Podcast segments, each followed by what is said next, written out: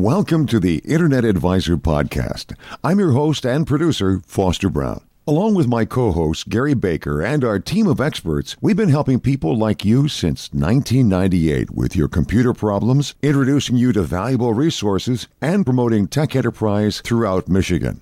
The Internet Advisor is a two hour podcast recorded every week at the studios of historic WJR Radio in Detroit. Only the second hour of our show, which features listeners' questions, is heard live from 5 to 6 p.m. every Saturday on WJR. However, both hours of the show are available each week on this podcast and are streamed to our affiliates across the state of Michigan. We're also proud to be part of Detroit's newest and fastest growing podcast network, PodcastDetroit.com. And now, here are your hosts with this week's Internet Advisor.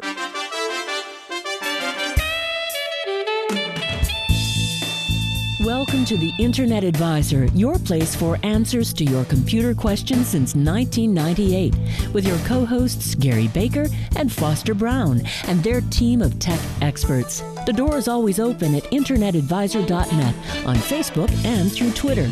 But right now it's time to get you in touch with your helpful hosts on this week's edition of Internet Advisor.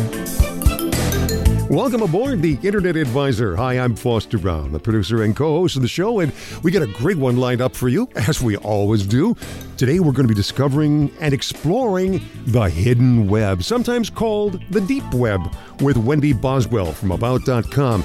And Cal Carson, our Apple expert, is going to be examining El Capitan, the brand new operating system from Cupertino. All that coming up on the Internet Advisor. Don't miss a minute.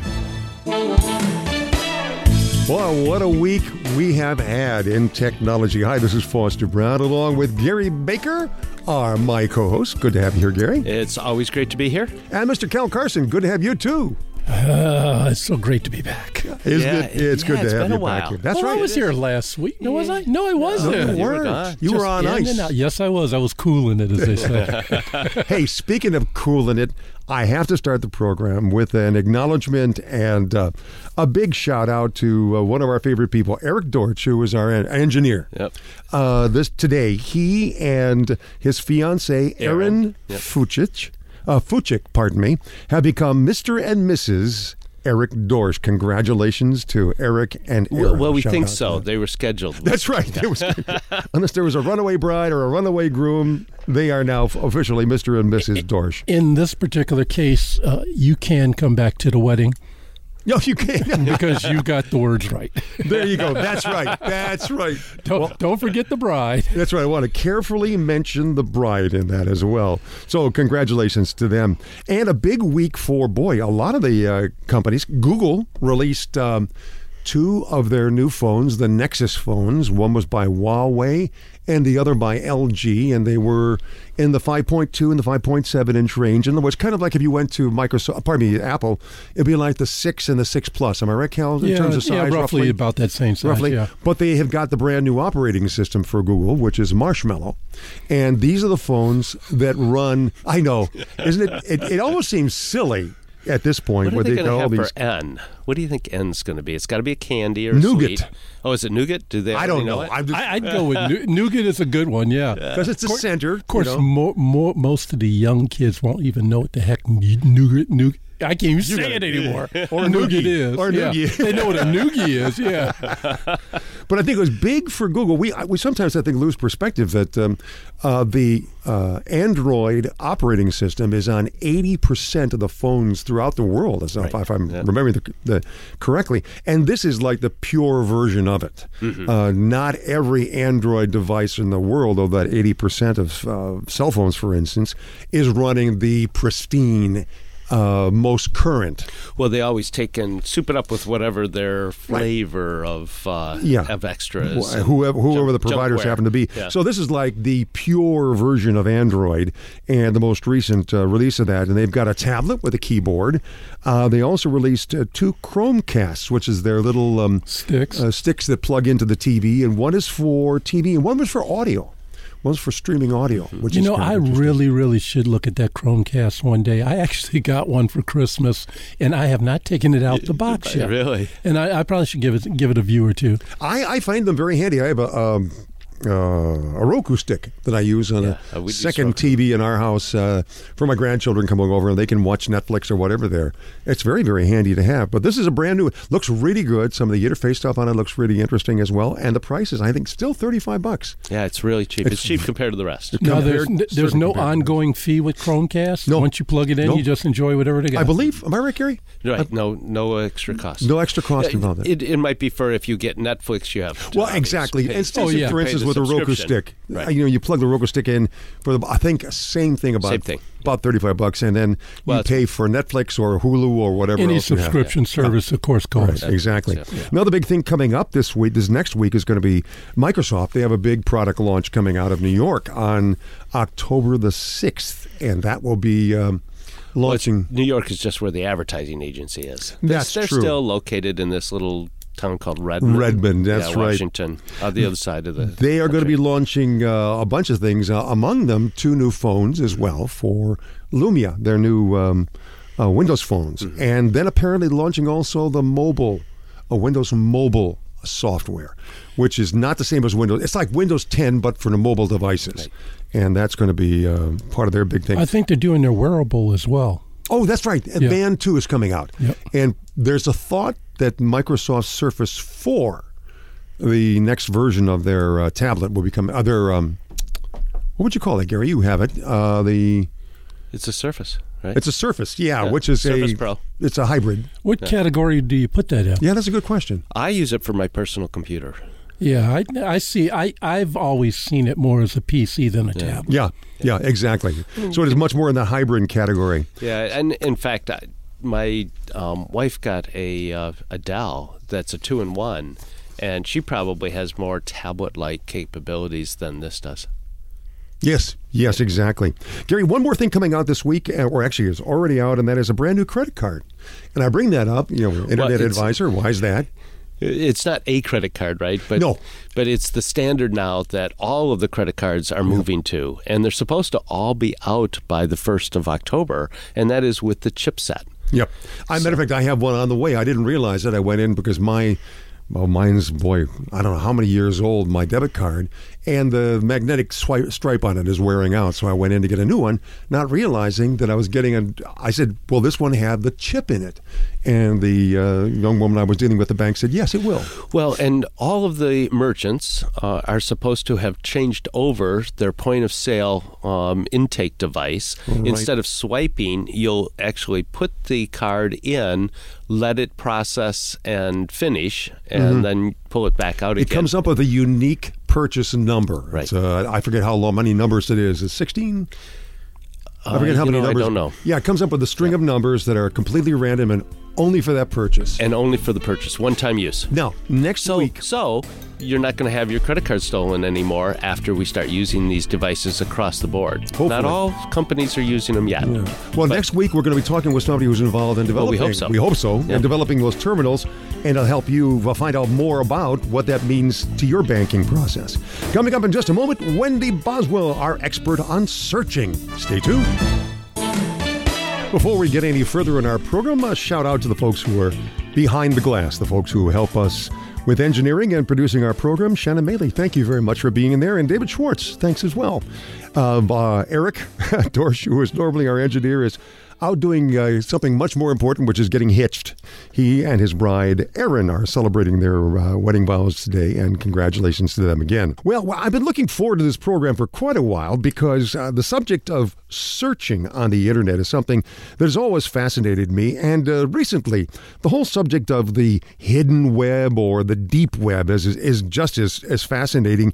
And um, if you've looked at the logo that we used in advertising this show on our podcast schedule, it was of an iceberg, and there was a small percentage, about 20 some odd percent of the iceberg that is seen above the water, and the rest, uh, the huge portion, know, the balance of it, uh, anywhere from about 75 to 80 percent of it is underwater. And it's a good analogy for the internet. And, and in terms of searching, finding things on the internet, it is an analogy that is fitting as well. With us to talk about searching today and exploring the hidden and the deeper webs is Wendy Boswell, who is an editor at About Web Search. Wendy, thank you so much for joining us. Well, thanks for having me. Yes, Wendy has worked closely with uh, Digi- she's been a digital consultant with a lot of Fortune 500 companies and has written for the New York Times, Intel, IBM, and IAC, a whole lot of other important people. We're glad that you could be with us today, Wendy, talking about um, the web and how to find what we really want on there. Am I accurate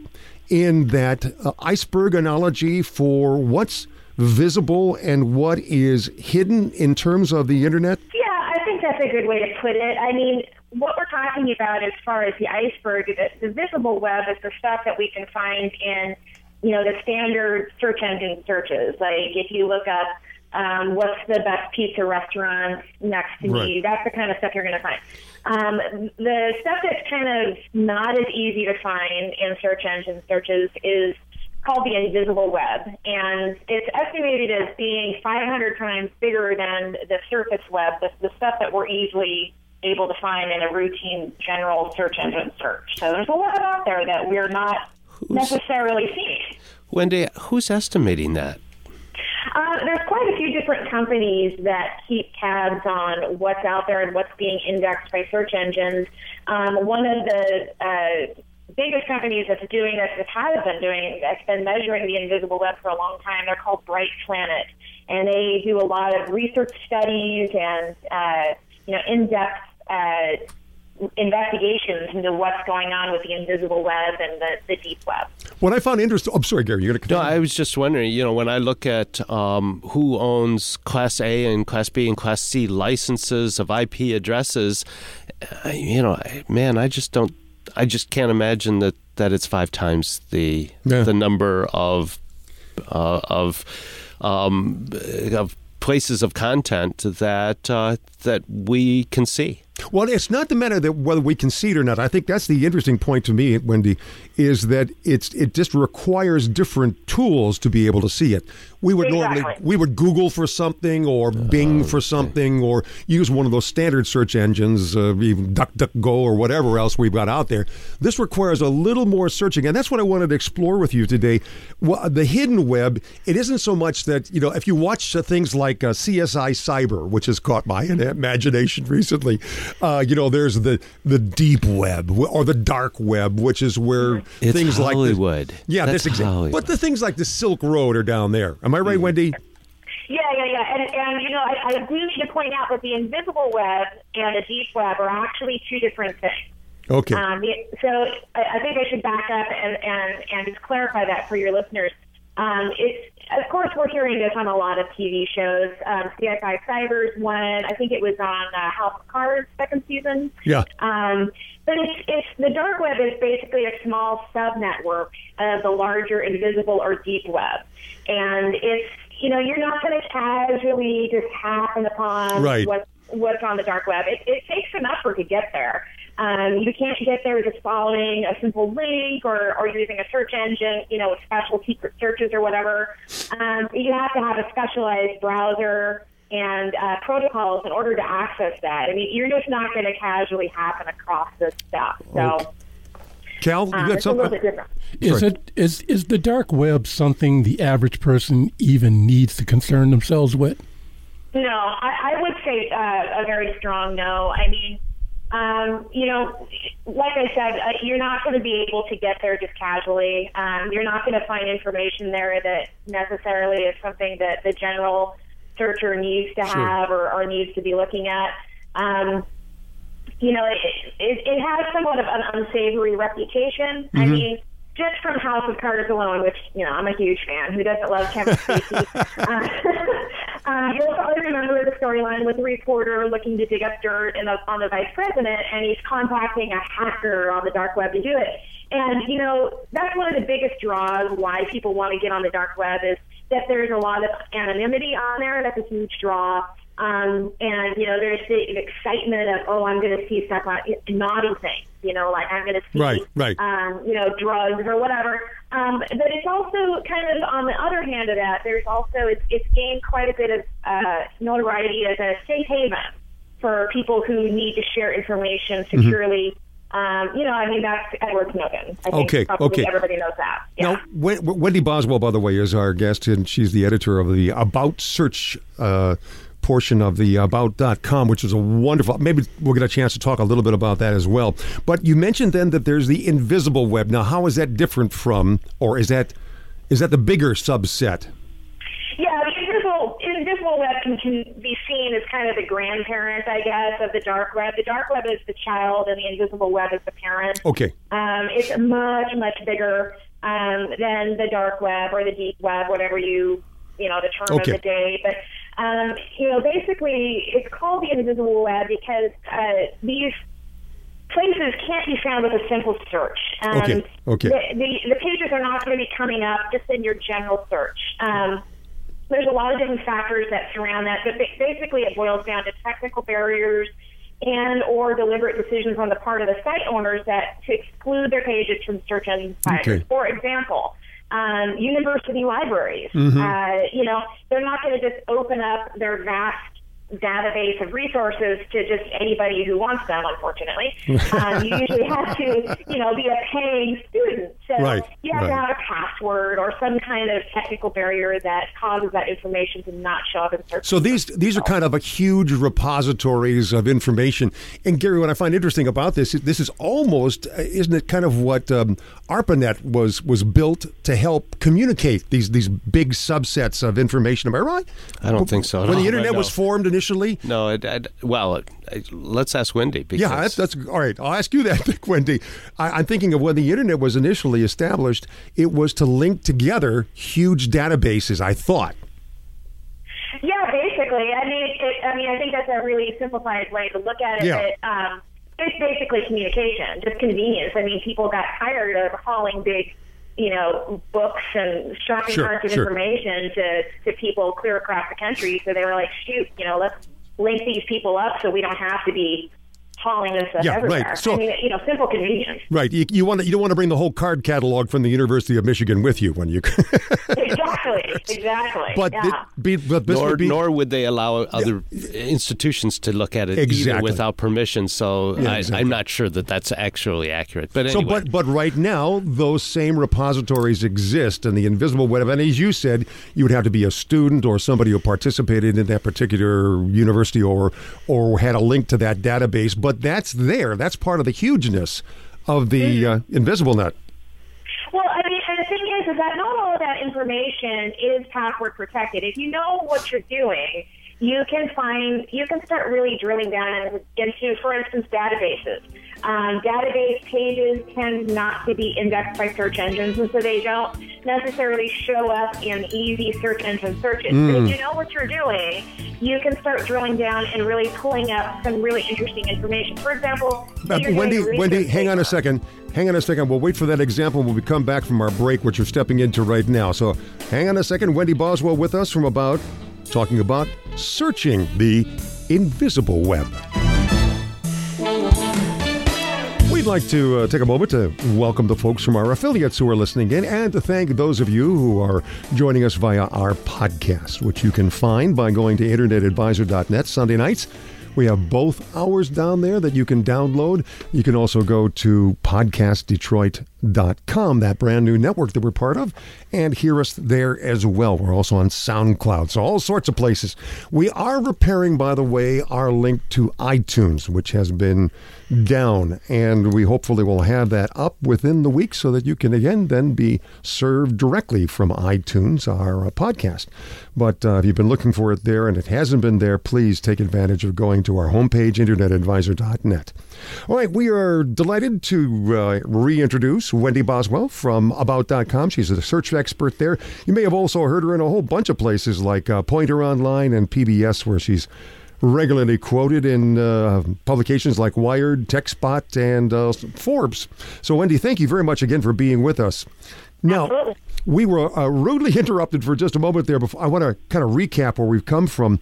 One of the things that uh, that triggered my interest was uh, an article you wrote about the hidden net, if you will, the the big part of the internet in terms of volume that is out there to be searched that is hidden be, not because it's necessarily closed from access, but you need special um, access to, you know, like for instance, university databases. What are some of those other things that are, if you will, locked up within that hidden net?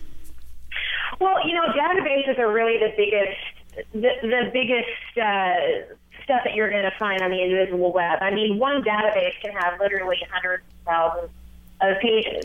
Um, for instance, uh, and I'm going to say I'm a total search nerd, so most of your listeners might not do that, but I love looking through uh, .edu sites. Um, for instance, if you go to Google, which I'm assuming most of our listeners are probably familiar with Google. Sure. Um, if you use Google, you can do a search string that you can only look through .edu uh, websites um, for any subject. So, say you're doing a research paper on the mating habits of tortoises in the Galapagos Islands.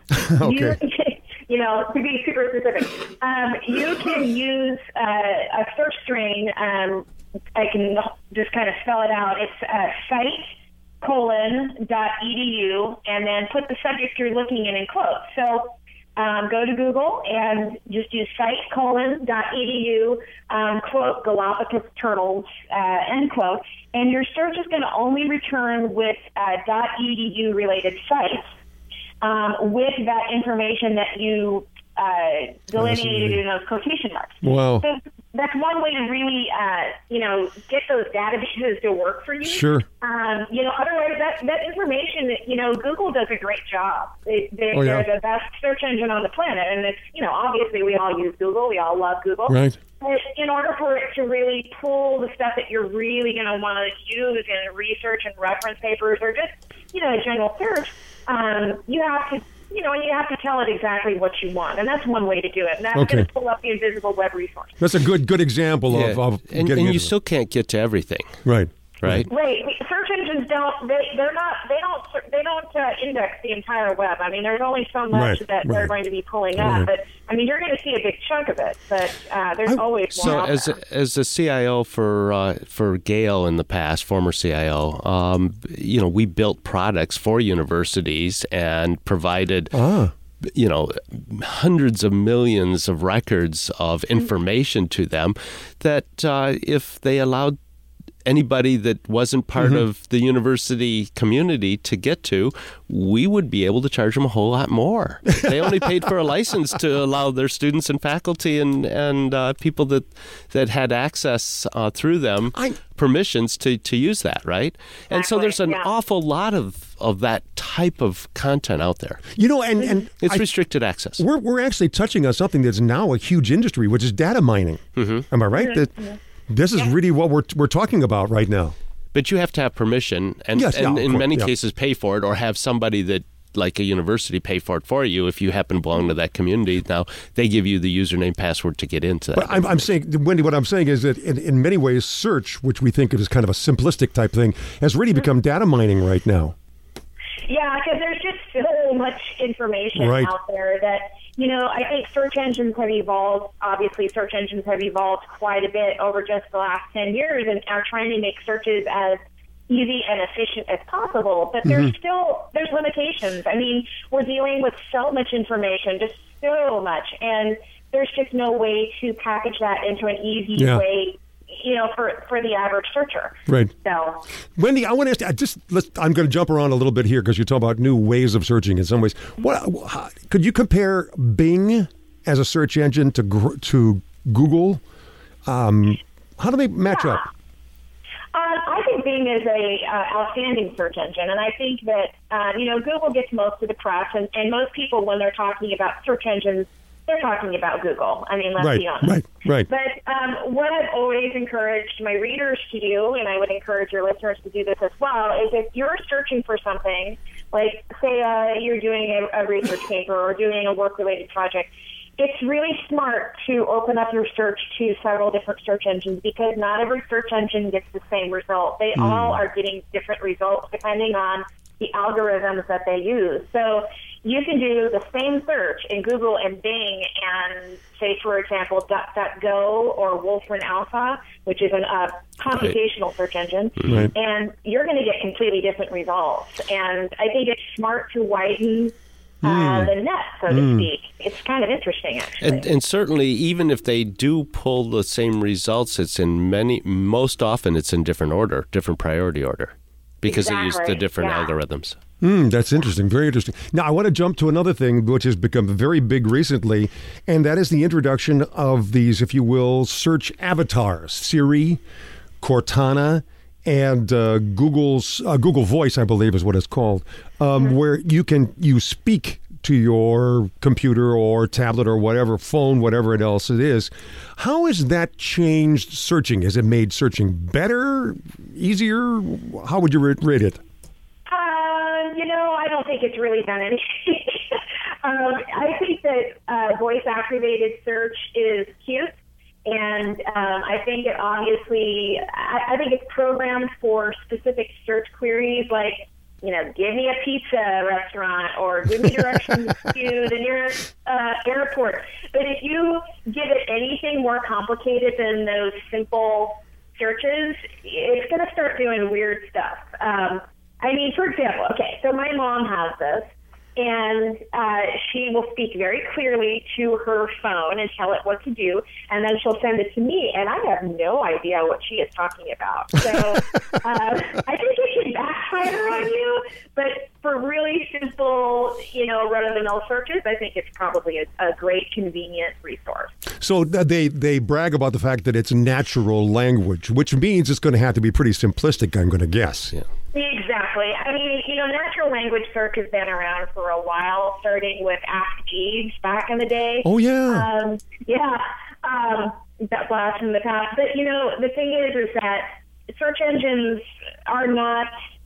I mean, we're not talking about something that's going to uh, understand the um, maybe the opinion behind your search or the, uh. or the ah. shades of gray behind your search. It's going to take exactly what you are telling it whatever it's going to interpret it that as and go for it. So if you have a cold, for example, and you're not as clear as you should be, um, you know, Siri or Cortana or Google Voice might really come up with something different than what you had intended. So. By, by, the way, that has now been extended to these uh, remote devices that are used with TVs. I have the Xfinity X1 remote, which is lovely, has this voice search on it, except that it won't understand voice, my voice at times. Exactly. That's because usually you're I don't know sleepy when you that, do well, that. that may be as well, or have a bit of a cold or whatever it may be. But it's a bit maddening uh, as well. So that that whole business of search has now been extended even deeper because, like Roku, you can do the same thing on Roku now.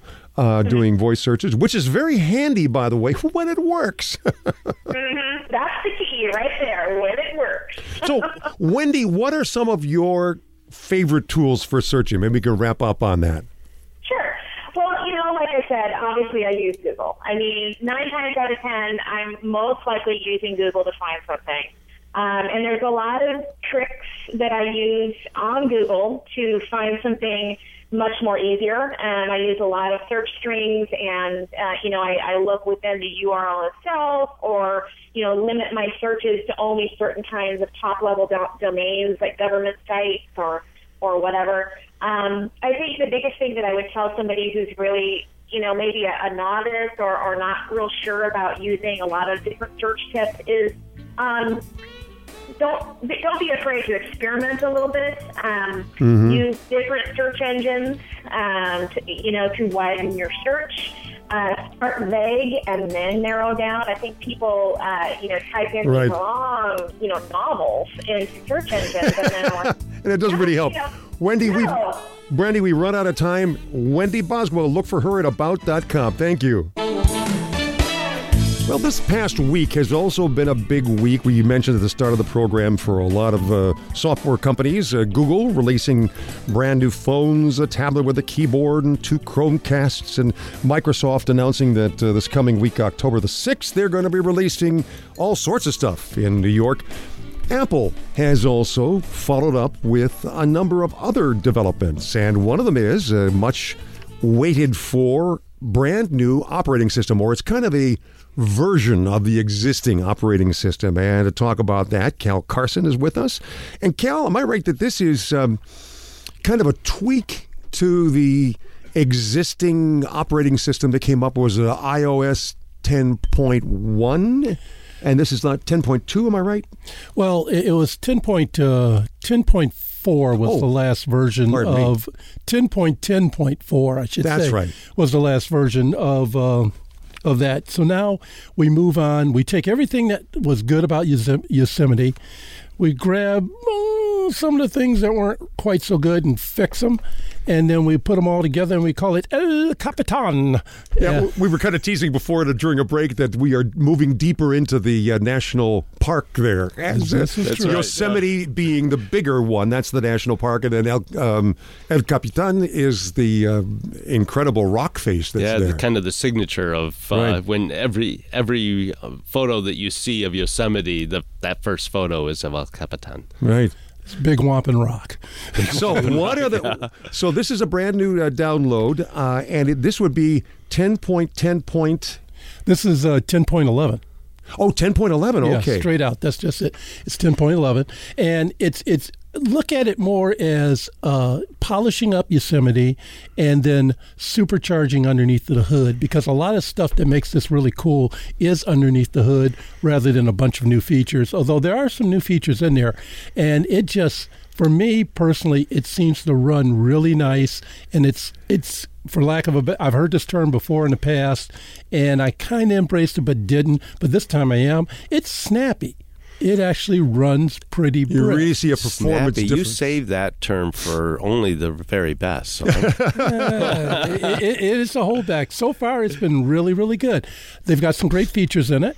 Uh, one of them, uh, right off the bat, is one that uh, Gary will be very comfortable with because uh, Microsoft had it on the Surface, and it's split screen. Oh. So now you can split your screen in half, and you can have, or or whatever percentage you want it to be. Ah. You can have one application running on one side and another application running on the other side. So I could have my mail up there on one side, just kind of hanging out, Yep. and then on the other side, with you know, with a, I- a you know- third of the screen on the other two thirds, then would be another whatever. we Like just I- went we just went over this last night with my wife, and she had never used split screen before, and I showed her how to drag and drop from one. You know, environment to the other, and from one set of directories. And she said, "Oh, this is really easy. Why didn't you teach me this before? How long has this been out?" And I went, "It must have just come out." Yeah, or I'd have been in trouble. yeah. Yeah, so it's, that's really handy, and I'm starting to enjoy that a lot. Uh, and when you said mail, they did enhancements to mail. Uh, one of the really cool things that I like about mail now is that mail acts a lot like it does on iOS 9 on the phone. You can take two fingers and swipe to the right, and a little button will come up and say, Do you want to mark this mail as unread? You can take two fingers and swipe it to the left, and it says, Hey, do you want to take this mail and toss it in the trash? Uh-huh. So it's got that type of interface. So it's kind of like you're, you're still sitting on your, your, your portable device. Getting to look more and more alike. Yeah. So the Very convergence is really, really Yeah, yeah, becoming yeah. heavy, just like it is on, on all the other platforms as well. Uh, the other thing I like about a mail is now you can tab an open piece of mail. So Hmm. if you open a piece of mail up, you can say, I want to tab it. It will store it like a tab in the browser at the bottom of the screen. Oh. And you can go look at other things, and you can go back to that hunk of mail later on and take a Boy, that is really handy. yeah. So wow, it's for really future cool. reference. Take a look at it. I think you'll like that particular thing. Uh, the Oh, other, the one little cute thing they have on there. You ever be working on your computer and can't figure out where the heck that cursor is, Yes. and you start moving your finger all Especially with two screens. I, I have two screens that I use. Yeah. well, if you're moving your finger all around, you have to like look around and see where that that sucker Where is. did it flash by? With uh, El Capitan, you put two fingers on the th- uh, on your pad, or you take your mouse, you wiggle it, and when you wiggle it back and forth really fast, your little arrow or your cursor will grow to be like three or four times the size, Oh, so no you can kidding. find it. I love it. And then you let it go, and it goes back to its normal size. I love it. So The- that's by the way, folks, the older you get, the more you'll appreciate that. yeah, no And kidding. the more you'll want to play with your cursor. Let's see here. What else do we have? Uh, we also have a, a ability in the browser to pin tabs of browser windows. So if you like have a, a window that you look at constantly during the day, let's say it's a, a window that has stock quotes and stuff like that. Okay, good. But you're looking at it in your browser as opposed to a sidebar. You can take and pin that window so it'll never close Ah, that's what it means. and it'll okay. sit there and it'll constantly do updates. Oh, and then you just go over the there and just click on it, and you can see it again, or you can click it and it'll go away. Wow, that is very handy. By the way, does that mean that there's a new version of Safari out? Yes. Uh, Safari 9 came out. Now, you can load Safari 9 also on, on Yosemite as well. Okay. Uh, but Safari 9 is out, and it has uh, uh, some of those features built into it. But uh, the, the, features I'm talking about are actually all when you go to El Capitan. We're talking, by the way, folks, about the upgrade to Apple's basic operating system, which is now called El Capitan, and it's uh, version OS X 10.11. I understand, Kel, that there's also a new typeface. Is it that's available? Well, the, the new typeface is the San Francisco typeface that they came out with, and it, it's got it's a nicer font. It's got a cleaner approach to it. Uh, you have to actually see it to really enjoy it. And you and I were looking at, at, at during the break at, at, one of the applications, that probably used quite a bit, which is the System Doctor or the uh, disk utility. Disk utility, pardon Yes. me, that has gotten a real uh, overhaul. Yep, yep. It, it, it, it, it, the the look of it is more of a like a menu. It's it's changed dramatically. It's it's got a, a, a- more consistent look to the rest of the operating system. Where before it looked more like one of the older version tools, and now it's it's it's more it's more detail to it. It tells you more about the particular volume that you're working on, the content, what's in it, and it's it's really really quite useful.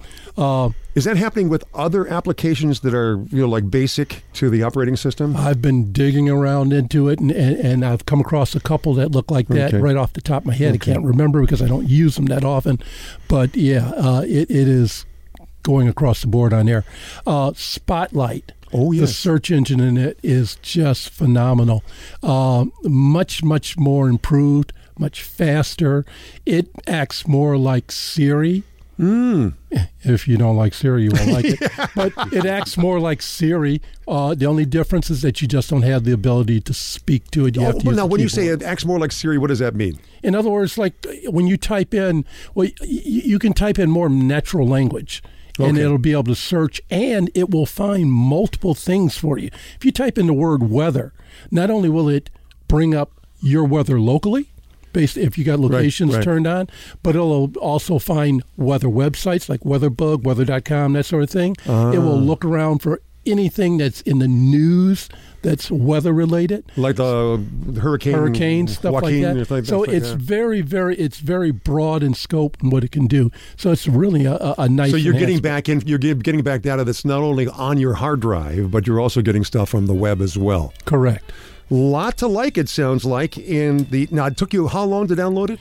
Uh, it took me about uh, an hour to. d- Uh, it took me about two hours in total to download it and install it uh, on my MacBook Pro.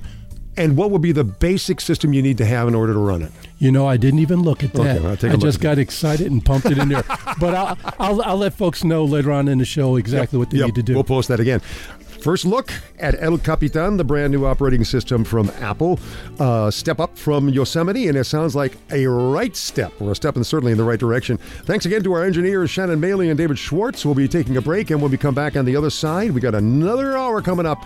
And thanks to those of you who have used our email system, going to internetadvisor.net and using the contact us form there on the top of the bar. It's gotten your questions to us, and we're going to be doing our very best to answer some of those questions coming up in hour number two.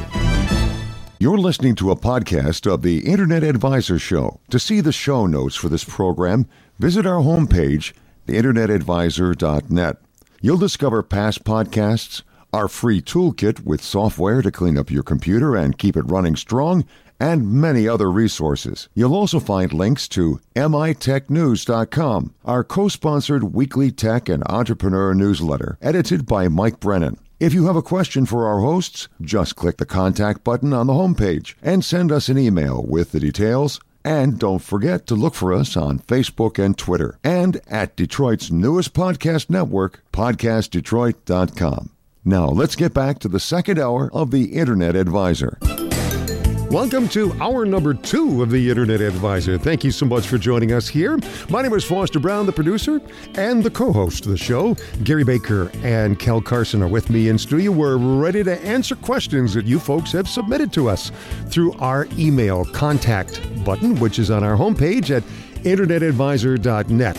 During the sports season, very often we're preempted on WJR, our home state, our homepage, and we get in touch with you by email. Back to answer your questions in a moment.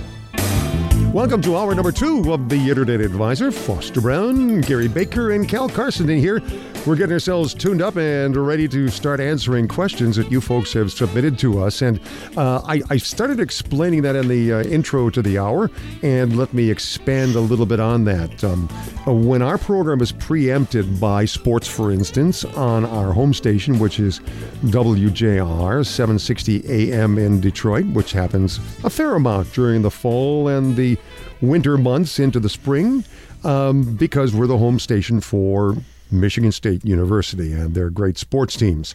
Uh, when that does happen, it doesn't mean that we're not continuing to answer your questions. And uh, people are starting to get the idea because during the week we're picking up more uh, folks who are sending us emails with their questions, and that's exactly what we're looking for. So you can get in touch with us simply by going to internetadvisor.net. And then on the top of the page there, over to the right hand side, you'll see something that says contact on the far right hand side. If you look at the toolbar that's on top of the page there, if you click on that, it opens up um, an email form that allows you to put in your address information and then also put in your question. If you've got a problem with, uh, well, it could be almost anything under the sun. It could be um, your computer's giving you trouble, or you're getting on the internet and you're not getting where you want to go, or whatever the problem may be. We'd love to take a crack at answering it. And then what happens is that during the week, Ed and Cal, Gary, and I will take a look at those things, and or some of the other folks like Shane, who helps us as well, and we'll see if we can line up some answers for you. So that when we come to our weekend, what we do then, we'll take some of those questions that we've ans- we've been asked, and we'll try to lay out some of the answers here on the air as we're getting our program ready for the podcast. And that's what we do here in the second hour. So we'll be talking about those questions in just a moment. You know, we had a great uh, opportunity this last week to go to um, the podcast studio oh, of yes. M2. And you and I had a lot of fun on Mike Brennan and Matt Roush's uh, new podcast station. That was a ball. M Squared Techcast, it's called. And he and uh, Matt um, Matt Roush. Matt Roush yep. and Mike Brennan were for many years kind of rivals in terms of covering the tech scene. Yeah, uh, Matt had uh, the Great Lakes uh, Interactive Great Lakes Technology Report, IT, IT report. Right, and, and, Mike has been covering uh, technology and the internet on oh, all the, the across the state for years. Right. For the yeah. free press. And and then on his own, mitechnews.com, which right. is our partner here and right. has been for a number of years now. So, uh, but it was fun. I just, uh, I had, It was a ball. I, yeah. And what's nice about that podcast format, it's a very free form. Yes. And when we're in here doing our radio program, we are. We have to act like radio hosts. Yeah, exactly. Yeah. And we've got to leave time for certain things open.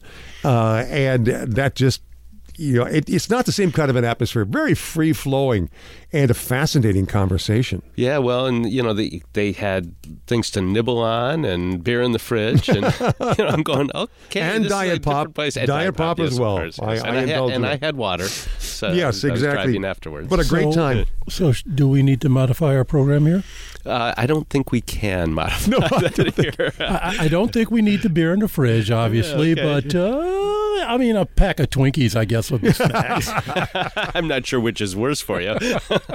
well, we mentioned Mike Brennan because uh, normally we have Mike on with us to give a little uh, sampling of the headlines from MI Tech News, which, by the way, as Gary said, we partner with, and uh, we partner with them to promote it because it's a great resource for letting you information, giving you information on technology, what's going on in the state of Michigan, yeah. on and, entrepreneurship, know, and so many other things. And he covers, uh, like so many other people, are this this month is uh, cybersecurity month. That's right. And so he's covering a lot of activity around cyber attacks, and obviously mm-hmm. we know that T-Mobile now is uh, has just reported in the last uh, 24 hours that that they were hacked. And you know there are the um, there are two kinds of companies out there. I think those that have been hacked and those that will get hacked again.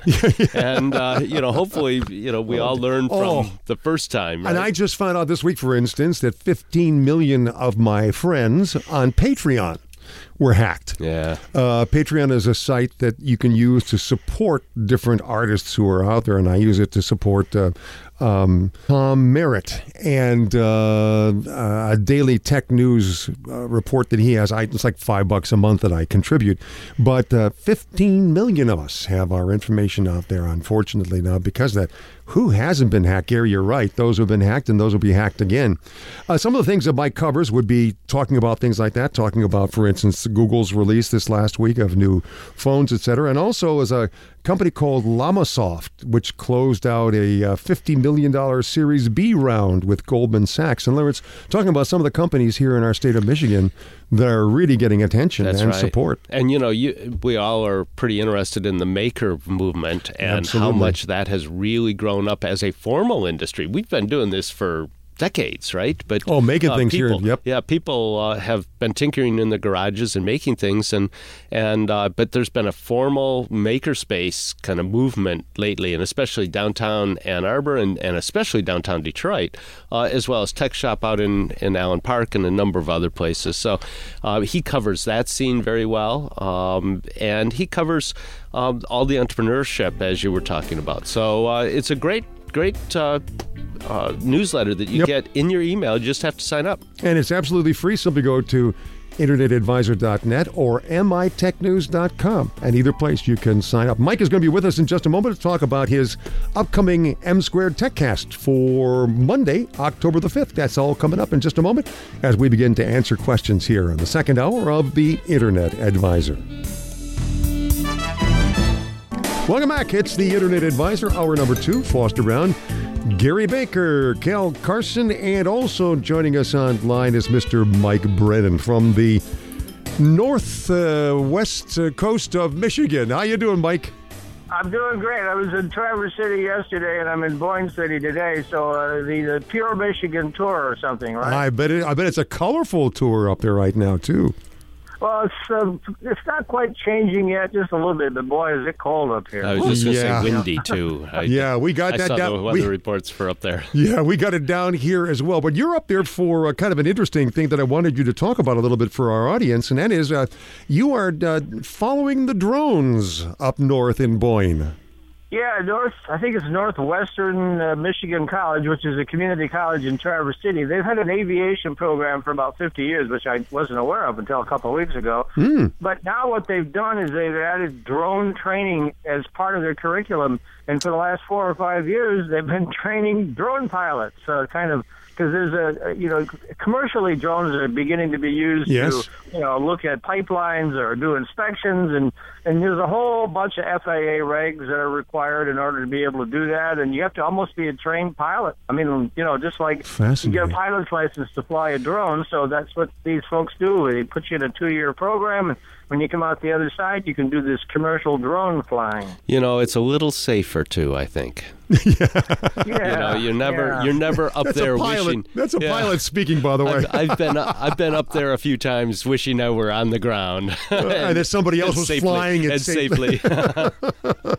yeah, it's quite. it's really cool. So I had a chance to interview the professors uh, yesterday because I wanted to find out more about it, and I'll be writing about it here in the next week or two once they get all everything together. Well, when you get that done, I would love to have some of the contacts that you've had up there and have them on the air with us to, because it's a fascinating area. We talked many months ago, matter of fact, it may be close to almost a year ago, with somebody who was in charge of a drone club here in Detroit. right out of the city uh, city airport. Yeah, or, and, and they were Young they were doing Airport. some great things like working with the fire department, Right. Um, and which I thought was really fascinating, where they were going up and being able to look at, at, for instance, buildings that were burning Mm-hmm. to make sure where hotspots were, and to not send firefighters into those areas because of extreme danger that couldn't be seen from the ground. That's right, and um, and uh, Dave Willett's son. I'm trying to remember. Justin Willett, I think, was his name. Um, also had a, a company that worked with Google, doing drone photographs of very very large buildings, but on the inside of those. That's buildings, right. Right. Yeah, for the inner space as well. So it's absolutely fascinating, Mike. We'll be sure to follow that up.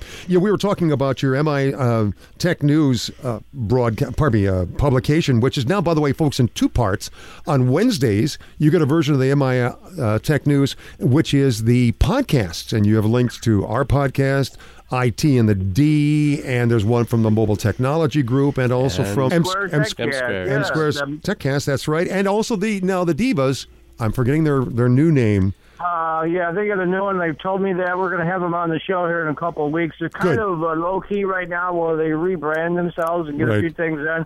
And I, I'm, I, my apologies to them. I can't remember what they called them. It's a variation of that. But, Yeah. But that one was po- copyrighted or something, apparently. Okay, well, we're, we're but there's a lot of resources, folks, that you can get absolutely free that come with your subscription to MI Tech News, and that's uh, on the, in the middle of the week. And then on Fridays, you get the headlines of things like, um, I mentioned this just beforehand, the LLamasoft closing a fifty million dollar Series B round with Goldman Sachs, and you were telling me something during the break that I didn't know. What that's uh, historic.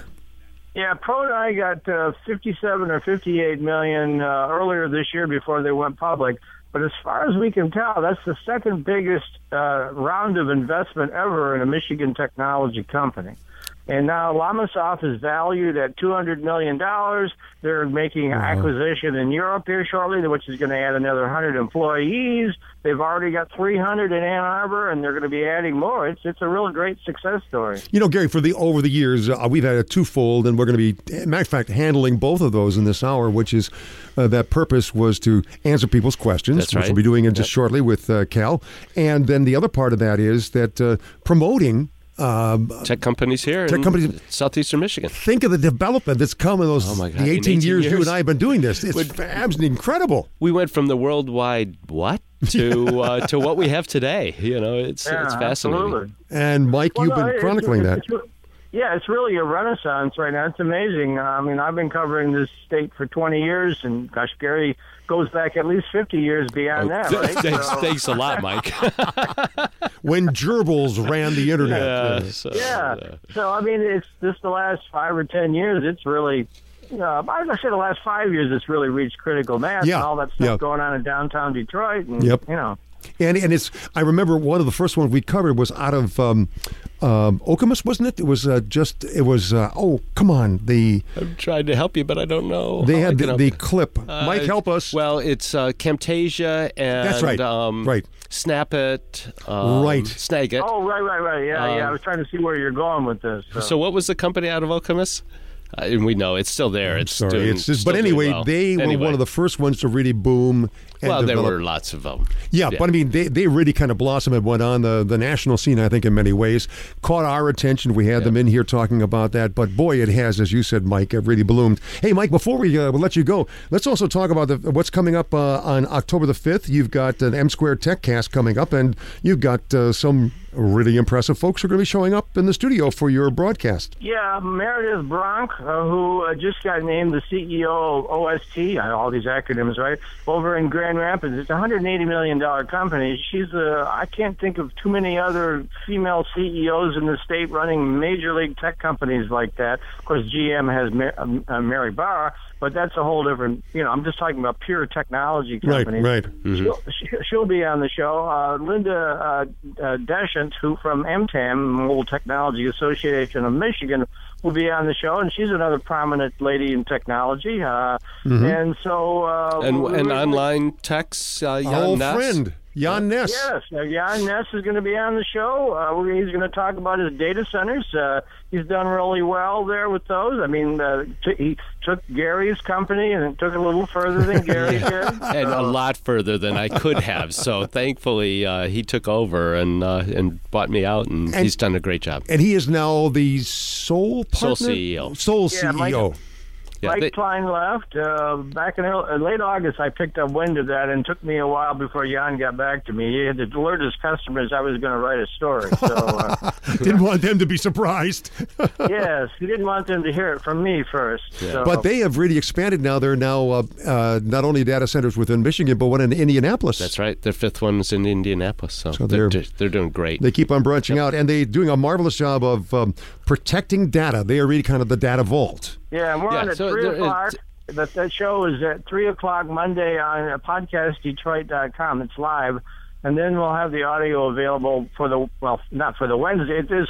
It, Dave's taking a little time to turn it around, so Mm-hmm. but we'll have that. We'll have the audio ready as soon as possible. But I will post those in the Wednesday newsletter. But it's, it's really kind of neat, uh, having been there, as Gary and I were guest reviewers last week, uh, to to see the interaction between you and uh, Matt Roush. yeah, we Uh, loved it. Two We- veterans. You can invite us back. We'll come anytime. Yes, anytime you'd like. Absolutely. Well, Mike, thanks so much. Mike Brennan, who is the editor of MI Tech News, and it's just becoming a bigger and bigger source for technology news about Yeah, what's it- going on in our state. And it's absolutely free to you folks.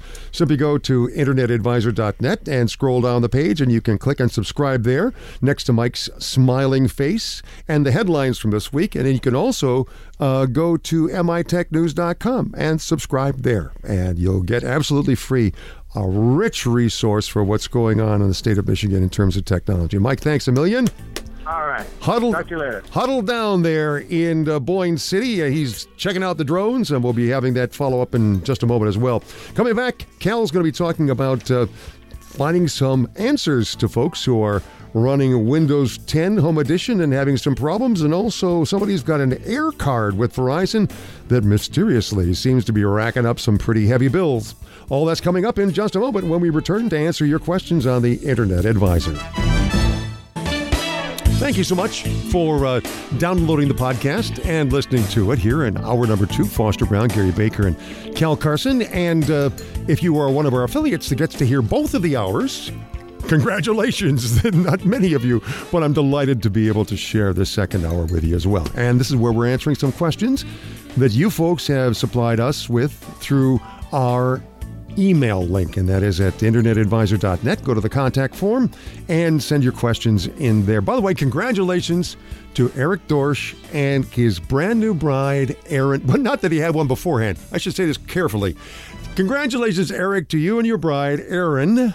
They were married today. It's now Eric and Erin Dorsch. Congratulations to him, our engineer. And David Schwartz got a bit of a kick out of that. He's our engineer today. Uh, you getting hooked? You know, up really? you know what No, I've no, what I've no. What I've noticed on this show is that we do re- internet stuff really well, but when it comes to marriage, mar- marital things, we're, we're just all over the board with that. We just gotta gotta gracefully stay away from that. Okay, Cal. All right. Since you tuned in, let's see if we can tackle Larry Fields' question. Here's he said: I'm running Windows 10 Home Edition, but my problem occurred when I ran Windows 7 as well. Hmm.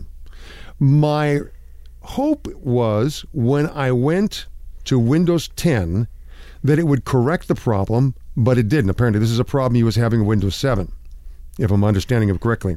I'm using an HP Pavilion DV7 notebook PC.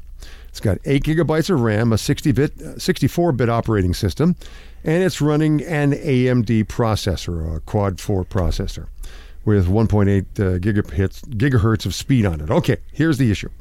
My computer overall works fantastically. It should. That's a nice machine. Except for this problem. I constantly get Adobe Flash plugin has crashed. When I go to Adobe, it says I'm using the most current version. Definitely a problem when I try to watch, for instance, a TV show um, or watch ESPN.com or NBC.com, one of those sites that has, um, you know, video in it that uses Flash. What can we do to help him? No, he's using Internet Explorer for this. Is that correct? I'm going to guess that that's the case. Yes. Yeah.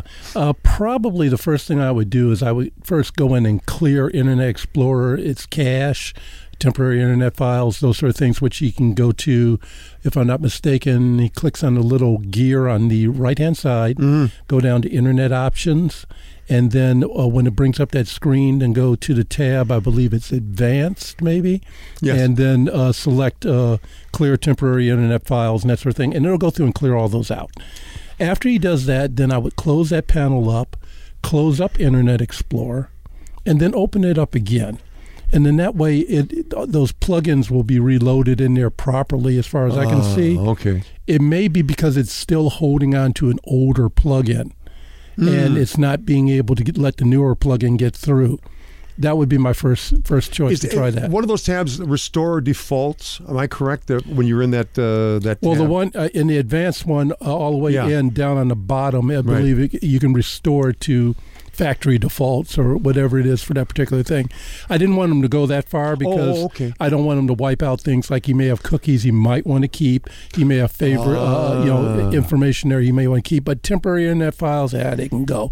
Those sort of things. Okay, good. I wanted to ask that question because in the past we have often said, you know, hit that restore defaults well, to kind of that's reset second or third or fourth on the list, right? Don't do it initially. No, and and Cal's point is a very good one because you have you know cookies and things like that in there as well. The second thing he can do is one of the things that you guys have talked about for years and years and years on this show, and that is to uh, load a browser like Chrome or Firefox Right. and see if he gets the same results in those browsers as well.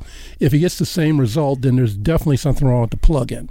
But if he doesn't get the same result and it works in Chrome or Firefox, then the chances are he needs to clean out his. IE. Okay, so uh, we've often mentioned that you uh, just uh, you know avert to that is that it's a good idea to have that second browser on there. Why you say if my one browser is working well, why do that? Because you can use it for troubleshooting. Exactly. You may never use it again. It, it could be Opera, it could be uh, uh, Firefox, it could be almost anything. And the idea is you got it there to say, let's see if the same thing happens when I go over to this particular plugin. Exactly. Okay. It's a great trouble- troubleshooting tool, just like you said. Absolutely. Okay. So, Larry Fields, we hope that that helps you out, and thank you very much for using the comments section. Uh, by the way, I should mention uh, that when you go to our homepage, internetadvisor.net, you'll see, um, if you click, for instance, click on podcast, and then you click on one of our podcasts, but if you go to the very bottom of the page, and uh, you scroll all the way down, you'll be- see an open comment section. And there you can simply type in whatever you have a question about. And that's what Larry used. And that's another great way of getting a question to us. Okay, so let's move on to the next question we had. And this was from Fred Higgins. And um, this is kind of an interesting one because he's asking a question about air card usage. Uh, back in September was the second month that we've had extreme usage reported on our Verizon Air Card. We've had an Air Card for over 15 years and um, seldom approached our 5 gigabyte usage limit. The first month, that was back in July, I assumed that we had overused the air card and exceeded that 5 gigabyte, uh, 5 gigabyte a month limit. This month, which was September, I called Verizon because our 5 gigabyte was reached in just two weeks. Verizon said that we had used 3.4 gigabytes between 11 a.m. and 5 p.m. on 922. That's in one day. They had used 3.4 gigabytes. That's a lot. And he just says, no way. Um, let's see. Uh, they claim that because we leave our computer on all the time, as we always did, uh, a larger update could have occurred during that time. It never happened over the years. Verizon said that we should always turn our computer off when not in use. Since when? I think uh, Gary and other IA people leave their computers on. I certainly do. Uh, mine's on pretty much all the time. I just take and close mine and put it in my bag. I don't even turn Yeah, it off when right. I transport it. Right. Right, and, and, and sometimes if you have a desktop home, we leave it on. Uh, by the way, he says the only unusual thing that happened, maybe on 922, that one date, was that my computer was connected to a site with no activity for a few hours. Now, that's interesting. Um, if connected to a site but no downloading, uploading, or activity takes place, will it register gigabytes being used?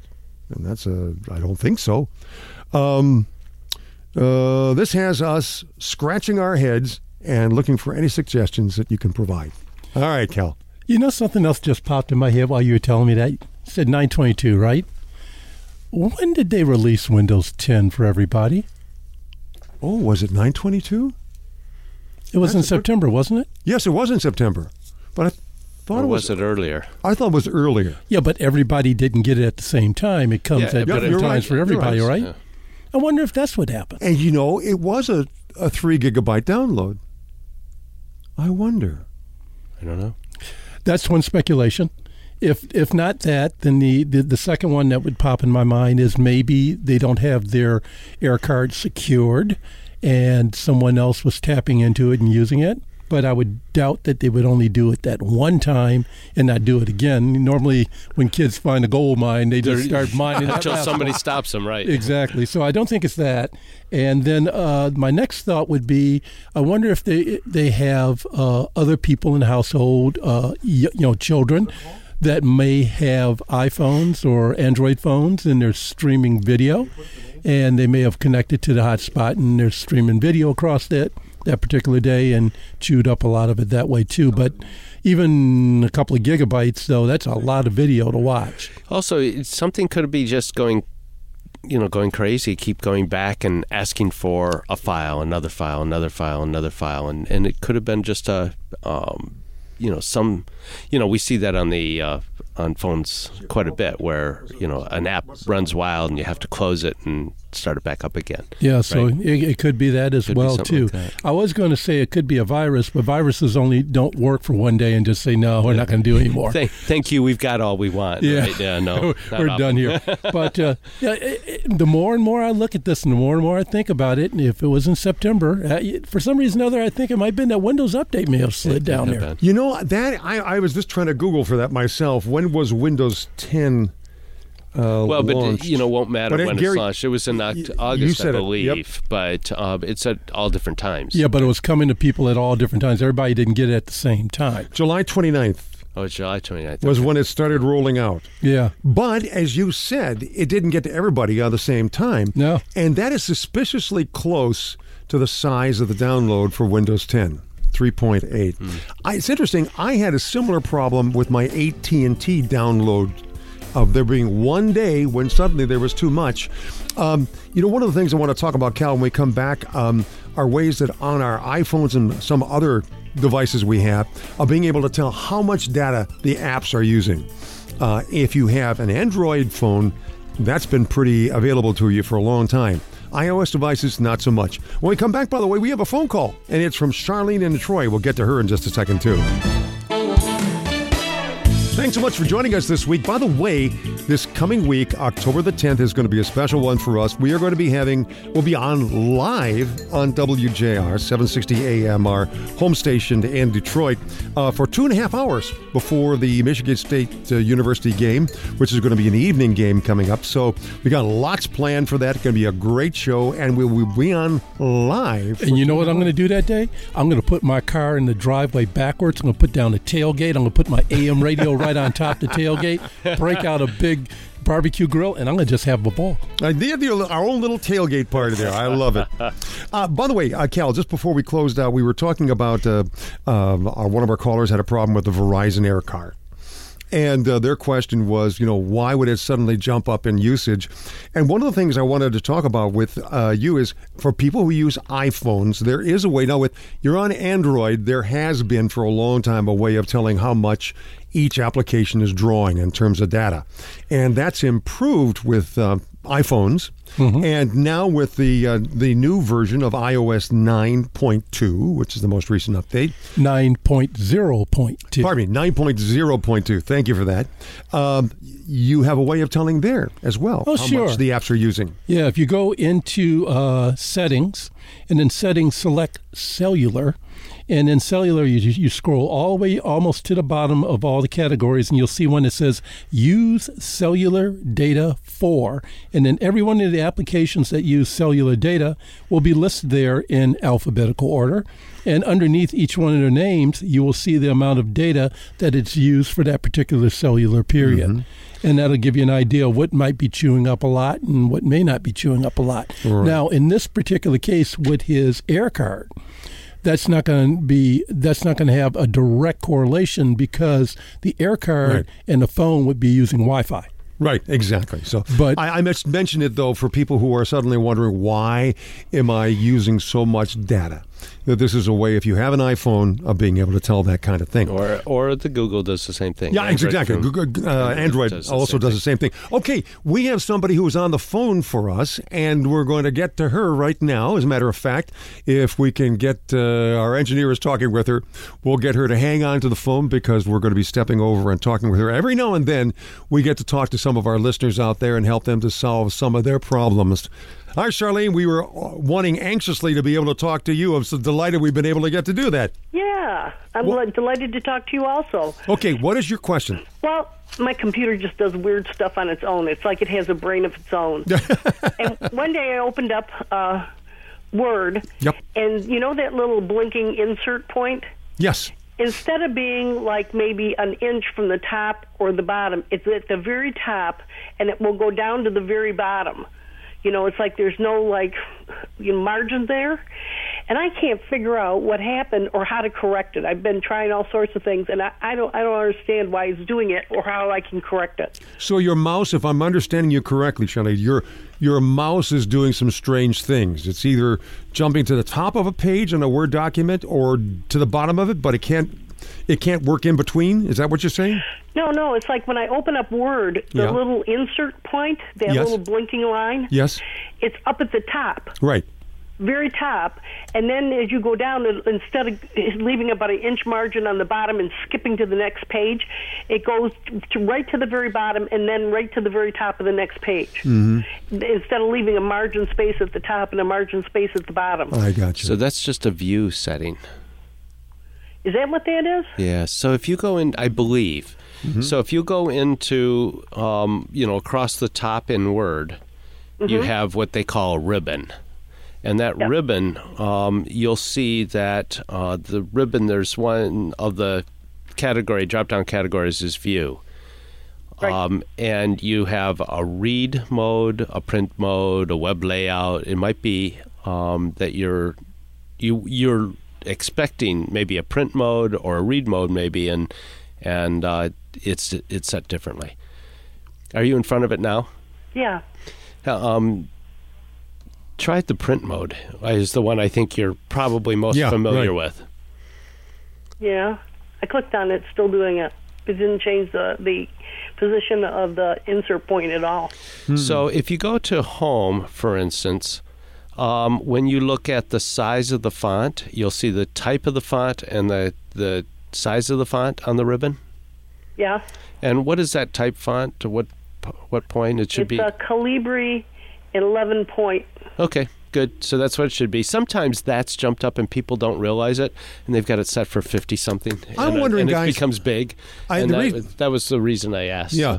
Uh, one of the things I uh, that I asked uh, before was uh, maybe this has something to do with the mouse. Uh, one of the folks who lives in the building that we lived in um, was having a terrible time, could not get the mouse to do whatever they wanted, and discovered that it was actually the physical mouse that had gone bad. And Oh. that um, when they replaced the mouse, then suddenly she got control once again of being able to place it wherever she wanted it. So, d- do you use an external mouse? Yes. Okay, and is it is it plugged into your computer? Yes. Okay, what? How old is your computer? Um, boy, let me think. Is it? Let's say, is it more than five years old? Yes, it's more Okay. than five years old. And so you've had that mouse around for a good long time. Yeah, maybe I should try a different mouse and see what happens. Well, have you ever tried cleaning out the mouse? I'm. There's a possibility. Now that Jerry, this most goes back a are, long way. Most of them are optical today, so Yeah. you don't do Yeah, that. mine's a, this is an optical mouse. Okay, okay, Okay. good. I wanted to check that out just in case. Yeah, and you could also check with one of the other pointing devices or borrow a mouse from somebody uh, just to check it out. We're trying to eliminate the, the potential problems. Now, is this a desktop computer or is it a laptop? Laptop. It's a laptop. Okay, so you have a. Go ahead. How about just disconnect the mouse from it and try using just the trackpad on the laptop and see if that it does the same thing? Okay, let me close this out now and see if I reopen it if it, if it does it the right way. And th- but unplug the mouse. Yep, I did. Okay. Okay, let's see what happens here. Oh,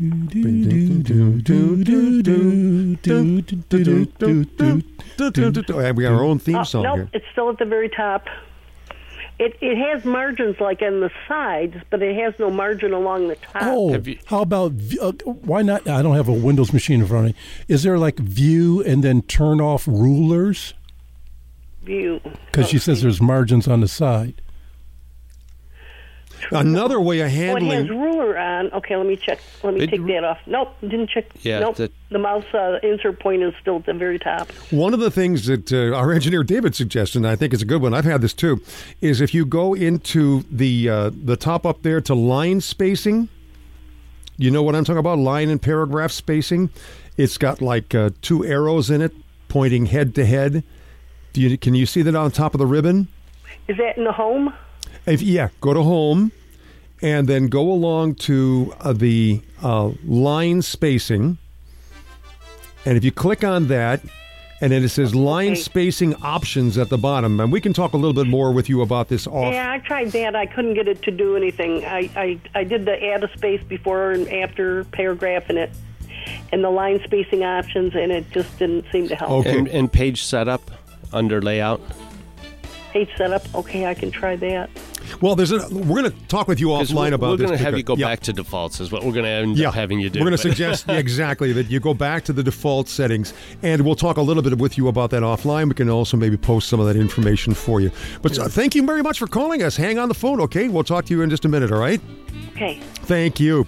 Hi, this is Foster Brown with a special addition to the podcast. We ran out of time on the air in answering our last caller, Charlene's question, which may have left some of you wondering what the solution was to her problem with Microsoft Word documents. Kel Carson did some quick research and found the problem our caller had described in a Microsoft help forum. Best of all, he found a Mr. Fix It solution which is a special series of actions that Microsoft performs for you automatically after you download the Mr. Fixit program for the particular problem. Rather than following complex commands, you just right click on the Mr. Fixit file on the Microsoft Help site, download it to your computer, click on it, and voila, the solution is made for you. It doesn't get much easier than that. If you've been having the same problem that Charlene was describing with Microsoft Word and margins, visit our show notes for this podcast on our homepage. Under the notes for Hour 2, Listener Question and Answer, we posted the solution that Microsoft gave our listener. Just click on the link and you'll be taken to the Microsoft Help page with that solution. Hope this helps. And again, for those of you who uh, enjoy our program on a regular basis, you can send us your questions by going to internetadvisor.net and on the Contact Us button, click on there and send us the information. Next week, two and a half hours. You've been listening to the Internet Advisor Show, Detroit's longest running, locally produced computer show, with Foster Brown, Gary Baker, and our team of experts. For more information about our weekly show, to ask a question of our experts, or find the show notes for this podcast, visit InternetAdvisor.net and look for us on Facebook and Twitter. Don't forget to check the other great podcasts available on this PodcastDetroit.com network. Thank you for listening.